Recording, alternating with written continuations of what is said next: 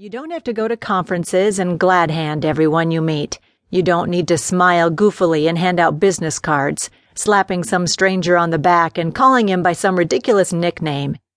That's not networking, that's annoying. Networking is often as subtle as building a static website or as quiet as sitting in the back of a continuing education class without ever raising your hand.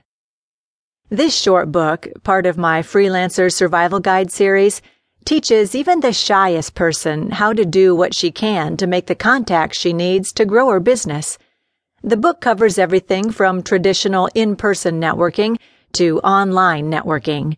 It examines the value of networks and the downsides.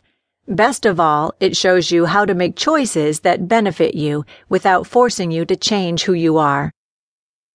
I initially wrote the Freelancer Survival Guide as a weekly series of posts on my website, KristineKathrynRusch.com.